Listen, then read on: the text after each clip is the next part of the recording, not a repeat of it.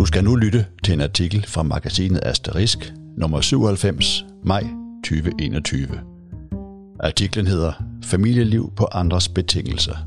Den er skrevet og bliver læst op af Carsten Henriksen. Artiklen handler om, hvordan familien fejlagtigt blev dømt ude, da børnene kom i institution og forældrene på arbejdsmarkedet. Nu er familien tilbage, men i mellemtiden er familielivet blevet afhængigt af, hvad der sker uden for familien. I daginstitutioner, skoler og fritidstilbud. Hvis vi vil forstå, hvad der sker i familierne i dag, er vi derfor nødt til at kigge rundt om familierne.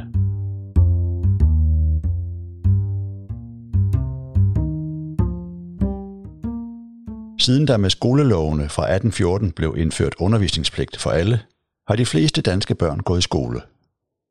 Fra 1960'erne blev det også almindeligt at gå i daginstitution, og i dag indleder praktisk taget alle danske børn deres karriere uden for hjemmets fire vægge med at gå i vuggestue eller børnehave.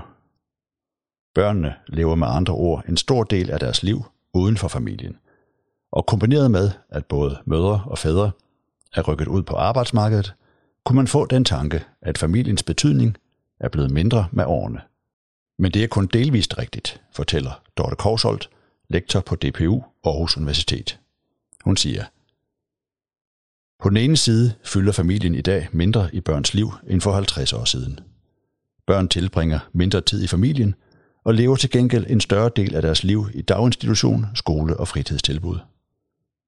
På den anden side har vi gennem de seneste årtier igen fået større fokus på familien, forstået på den måde, at vi i dag får øje på familiens betydning på nye måder, siger Dorte Kousholt. Det viser sig blandt andet ved, at vi tildeler forældre større ansvar for børnenes opførsel og præstationer i skolen. Nogle gange endda eneansvaret, som når politikerne beslutter at skære i børne-ungeydelsen til forældre, hvis børns ulovlige fravær fra skolen er blevet for højt. Det viser sig også i forskningen, når den påviser, hvor stor betydning det har for børns udvikling, hvilken baggrund forældrene har, og hvordan de støtter op om for eksempel børnenes skolegang. Og det viser sig, når nye pædagogiske begreber, som for eksempel hjemmelæringsmiljø, dukker op og glider ind i sprogbrugen. Dorte Kousholt siger, når man begynder at tale om familiens hjemmelæringsmiljø, er det et tegn på, at familien ikke bare ses som et sted, hvor barnet holder fri eller laver lektier, men som et sted, der systematisk kan understøtte den læring, der foregår i daginstitutionen eller skolen. Det er et ret indsnævret og derfor problematisk perspektiv på familien, siger Dorte Kousholt. Familien er altså tilbage, men til gengæld må livet i familierne ses i nøje sammenhæng med, hvad der foregår uden for familien, både i familiernes relationer til skole og daginstitutioner og bredt samfundsmæssigt. Vi er dog generelt tilbøjelige til kun at kigge ind i familierne, når vi vil forstå, hvad der foregår i dem, mener Dorte Kousholt. Hun siger, man kan kalde det privatisering af familielivet, men vi er nødt til også at kigge rundt om familierne og se på deres relationer til daginstitutioner, skoler og fritidstilbud, fordi de er så tæt forbundne. Vil man forstå familiens forandrede betydning, kræver det blik for, hvor afhængig familien er af, hvad der sker uden for den. Et blik for, i hvor høj grad betingelserne for familiens hverdagsliv sættes andre steder fra. Forældre skal opdrage, give omsorg, skabe rammer, sætte grænser og en masse andet. Men familiens muligheder for at gøre det, den skal, og for at organisere sit hverdagsliv, afhænger også af, hvordan samfundet er skruet sammen, hvordan arbejdsmarkedet ser ud, hvordan samarbejdet med børnenes daginstitution eller skole er, og hvordan uddannelsessystemet udvikler sig. Hvis børn og unge i dag for eksempel oplever et stort pres i forhold til uddannelse, går de jo direkte ind og sætter sig som betingelser for familielivet, siger Dorte Kousholt. Hvis der er konflikter mellem børn i skolen, eller hvis børn har det svært eller opfører sig uhensigtsmæssigt, er vi ofte tilbøjelige til at snævre blikket ind og se både problemets kerne og løsning i de enkelte individer og familier. Det må komme hjemmefra, eller det er også den relation mellem den mor og det barn, der er helt skæv, er eksempler på forståelser, der overser den tætte forbundethed mellem familier og de steder, børn i øvrigt færdes. Dorte Kousholt siger, at placere hele ansvaret for et problem i familien, eller i skolen for den sags skyld, er ikke at løse problemet, men en del af det. Diskussionerne kommer så til at handle om, hvem der skulle eller burde have gjort hvad, og om at skolen eller forældrene ikke har levet op til deres ansvar. Men når man taler om ansvar som noget, der skal placeres, overser man, at børns liv går på tværs. De steder, hvor de lever deres liv i og uden for familien, er afhængige af hinanden, og hvad der sker det ene sted, får betydning det andet sted og omvendt, siger Dorte Kousholt. Godt samarbejde mellem familie og skole er derfor alfa og omega. Det bør ifølge Dorte Kousholt netop ikke handler om abstrakt ansvarsfordeling, men tager afsæt i konkrete situationer og problemstillinger ud fra børnenes og klassens behov, og respekterer de forskelle, der er mellem skole og hjem i forhold til, hvordan de hver især kan støtte op om børns læring og trivsel. Skole og hjem er forskellige udviklingsarenaer, og lærere og skolepædagogers viden og opgaver er forskellige fra forældrenes. De bidrager derfor forskelligt til børnenes udvikling. Dorte Kousholt siger, forældresamarbejde er ikke nyt, men vores fokus på det er blevet intensiveret i de senere år. Det er et tegn på, at familien tilskrives ny betydning, når skoler for eksempel skal lave politikker på området. Men det kan også ses i lyset af konkrete erfaringer med, at et godt samarbejde mellem forældre og lærere og de andre forældre omkring de udfordringer, der måtte være i en klasse, gør det nemmere at håndtere konflikter. Det er til gavn for klassen, men også til gavn for familierne, fordi børnene så også vil få det bedre derhjemme, siger Dorte Kousholt. Karen Ida Dannesbo er lektor ved DPU Aarhus Universitet. Hun mener, ligesom Dorte Kousholt, at forholdet mellem familierne og velfærdsstaten i dag er præget af to samtidige tendenser. Om den ene bruger Karen Ida Dannesbo begrebet defamiliering. Hun siger, vi taler om defamiliering, når opgaver, der tidligere lå i familien, flytter over i forskellige velfærdsinstitutioner. Og vuggestuer, børnehaver, skoler og fritidshjem og fritidsklubber derfor i høj grad præger børns opdragelse og udvikling. Det er den velkendte historiske udvikling fra 1960'erne og frem, hvor børn hver dag tilbringer mange timer i institution, for at både far og mor kan komme på arbejdsmarkedet og deltage i samfundslivet uden for familien. Nogen taler ligefrem om, at familien mister sin funktion. Men ligesom Dorte Kousholt mener Karen Ida Dannesbo, at det langt fra er tilfældet. Tværtimod skærpes interessen i disse år for forældrene og familiens betydning for små børns udvikling. Defamilieringen går nu hånd i hånd med en refamiliering, forklarer Karen Ida Dannesbo. Hun siger, da tidligere børne- og socialminister Mai Mercado i 2018 lancerede opdragelsesdebatten, var det et tegn på denne tendens. Hun ville diskutere, hvordan forældrene kunne eller burde komme mere på banen i deres egne børns liv. Men vi ser tendensen bredt, også internationalt i f.eks. OECD-sammenhæng, hvor der er stort fokus på betydningen af børns tidlige læring og udvikling, og den rolle, som forældrene spiller heri, siger hun. Hun peger på den britiske sociolog Frank Furedi, der bruger begrebet barndomsdeterminisme om den brede samfundsmæssige tendens til at tillægge det, der sker i børns liv, mens de er helt små, afgørende betydning for, hvordan de udvikler sig senere hen. Karen Ida Dannesbo forklarer, i det lys bliver familien vigtig igen, for forældrene spiller selvfølgelig en central rolle i forhold til at præge børnene på den rigtige måde, mens de er helt små. Det arbejde forældre altid har udført i familien får ny vægt. Børn skal ikke længere bare spise sig mætte. Maden skal helst både være sund og nærende og stimulere sanserne. Børn skal ikke længere bare opdrages til at opføre sig ordentligt. Opdragelsen skal helst sikre, at barnet lærer og udvikler sig bedst muligt. Furedi bruger derfor også begrebet forældredeterminisme, der betegner tendensen til at anse det, forældre gør eller ikke gør med deres barn, for at have altafgørende betydning for barnets udvikling, siger Karen Ida Dannesbo. Det særlige ved refamilieringen er, at den ikke blot består i en tilbagevenden til tiden før defamilieringen satte ind. Daginstitutionerne er kommet for at blive, og barnets liv i vuggestuen eller børnehaven sætter derfor i høj grad dagsordenen for både forældreskab og familieliv. At være en god forælder i dag er også at være en god institutionsforælder. Karen Ida Dannesbo siger, daginstitutioner møder forældrene med en række forventninger. De forventer, at forældrene henter og bringer deres børn sådan, at det passer ind i institutionens dagsrytme, også selvom det ikke nødvendigvis passer ind i familiens eget liv. De forventer, at børnene tilbringer timer nok i institutionen til, at det pædagogiske arbejde kan udføres meningsfuldt, men omvendt heller ikke har alt for lange dage hen i vuggestuen eller børnehaven. Og de forventer, at forældrene engagerer sig i det pædagogiske arbejde. Det sker gennem opfordringer og indrullering i bestemte rutiner og måder at gøre tingene på, siger Karen Ida Dannesbo. Nogle gange forventer daginstitutionerne også, at forældrene fortsætter det pædagogiske arbejde hjemme i familien.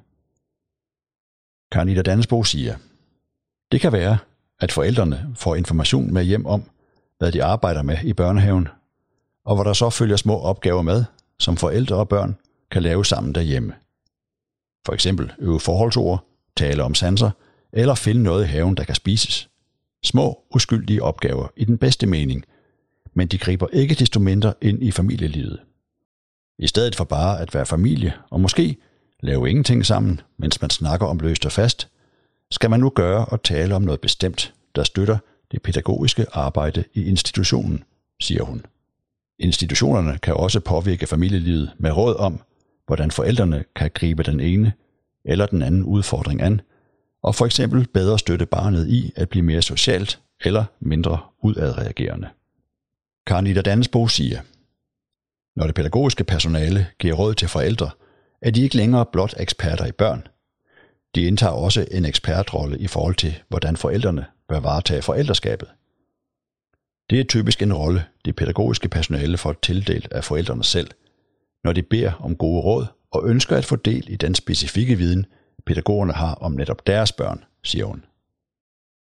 Det er nemlig ikke blot institutionerne, der forventer mere af forældrene. Det pædagogiske personale bliver selv mødt med forventninger om for eksempel at stille viden til rådighed for forældrene i form af billeder og beskeder om, hvad dagen er gået med. Karen Ida Dannesbo siger, mange forældre vil gerne vide, hvordan deres barn har haft det i dagens løb, og nogle sætter for eksempel pris på at få at vide, hvor meget deres barn har sovet i løbet af dagen. Så ved de bedre, hvordan de skal møde barnet, når de henter det, og hvordan de skal strukturere resten af dagen. Forældrene bruger al denne viden til at fintune forældreskabet på en måde, vi ikke har set tidligere. Men det er netop en fintuning, hvor barnets liv i institutionen griber ind i den måde, familielivet leves på derhjemme. Karen Ida Dannesbo pointerer, at det ikke er alle forældre, der efterspørger detailviden om den del af deres børns liv, der leves uden for familien, eller bruger den aktivt til at planlægge familielivet derhjemme. Karen Ida Dannesbo siger, familierne forholder sig forskelligt til daginstitutionernes videndeling og forventninger om bestemte typer af involvering og engagement. Men typisk prøver forældre at være lydhøre over for institutionerne, også selvom de måske ikke er helt enige med den eller har overskuddet. Det er et udtryk for, at børnehaver og vuggestuer ses som vigtige velfærdsinstitutioner, som vi som familier gerne vil indrette os efter, siger Karen Ida Dannesbo. Opdragelsesdebatten fra 2018 kan ifølge Karen Ida Dannesbo ses som et udtryk for refamiliering. I diskussioner om opdragelse er det da også et klassisk synspunkt, at forældrene har ansvar for at opdrage børnene godt hjemmefra, så de kan opføre sig ordentligt i skolen, hvor læreren derfor kan koncentrere sig om at lære dem noget. Men sådan fungerer opdragelse ikke, mener Dorte Kousholt. Hun siger, opdragelse er ikke noget, forældre kan installere i deres børn hjemmefra, så de kan drage velopdragende ud i verden. Opdragelse foregår også uden for hjemmet, allerede fra børn som helt små kommer i institution og senere selvfølgelig i skolen. Fordi børns liv går på tværs af de forskellige arenaer, må opdragelse ses som et samspil mellem de vilkår, børnene lever i og med, og de måder, de bliver mødt på af voksne de forskellige steder, hvor de lever deres liv, siger Dorte Kousholt. Også store dele af børns følelsesliv foregår uden for familien. På den ene side er den biologiske relation mellem børn og forældre unik. På den anden side er det af afgørende betydning for børn allerede i børnehavealderen at opleve venskaber og indgå i børnefællesskaber. Dorte Kousholt siger, tidligere blev kernefamilien anset for at være et emotionalitetsreservat, hvor barnet tankede op med omsorg og følelser, så det kunne gå ud og være en robust person i den offentlige del af sit liv. Men når man konkret følger børns liv på tværs, bliver det tydeligt, at de selvfølgelig også engagerer sig følelsesmæssigt, og har brug for omsorg uden for familien, for at få oplevelsen af at være en vigtig del af fællesskaber og høre til.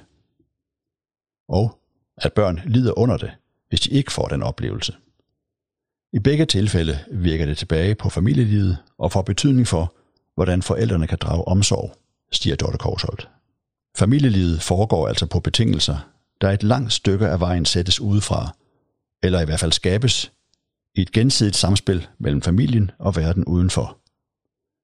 Det udbredte ideal om, at en familie skal kunne klare sig selv, som for eksempel dominerer socialpolitikken, er derfor et paradoks, mener Dorte Kousholt.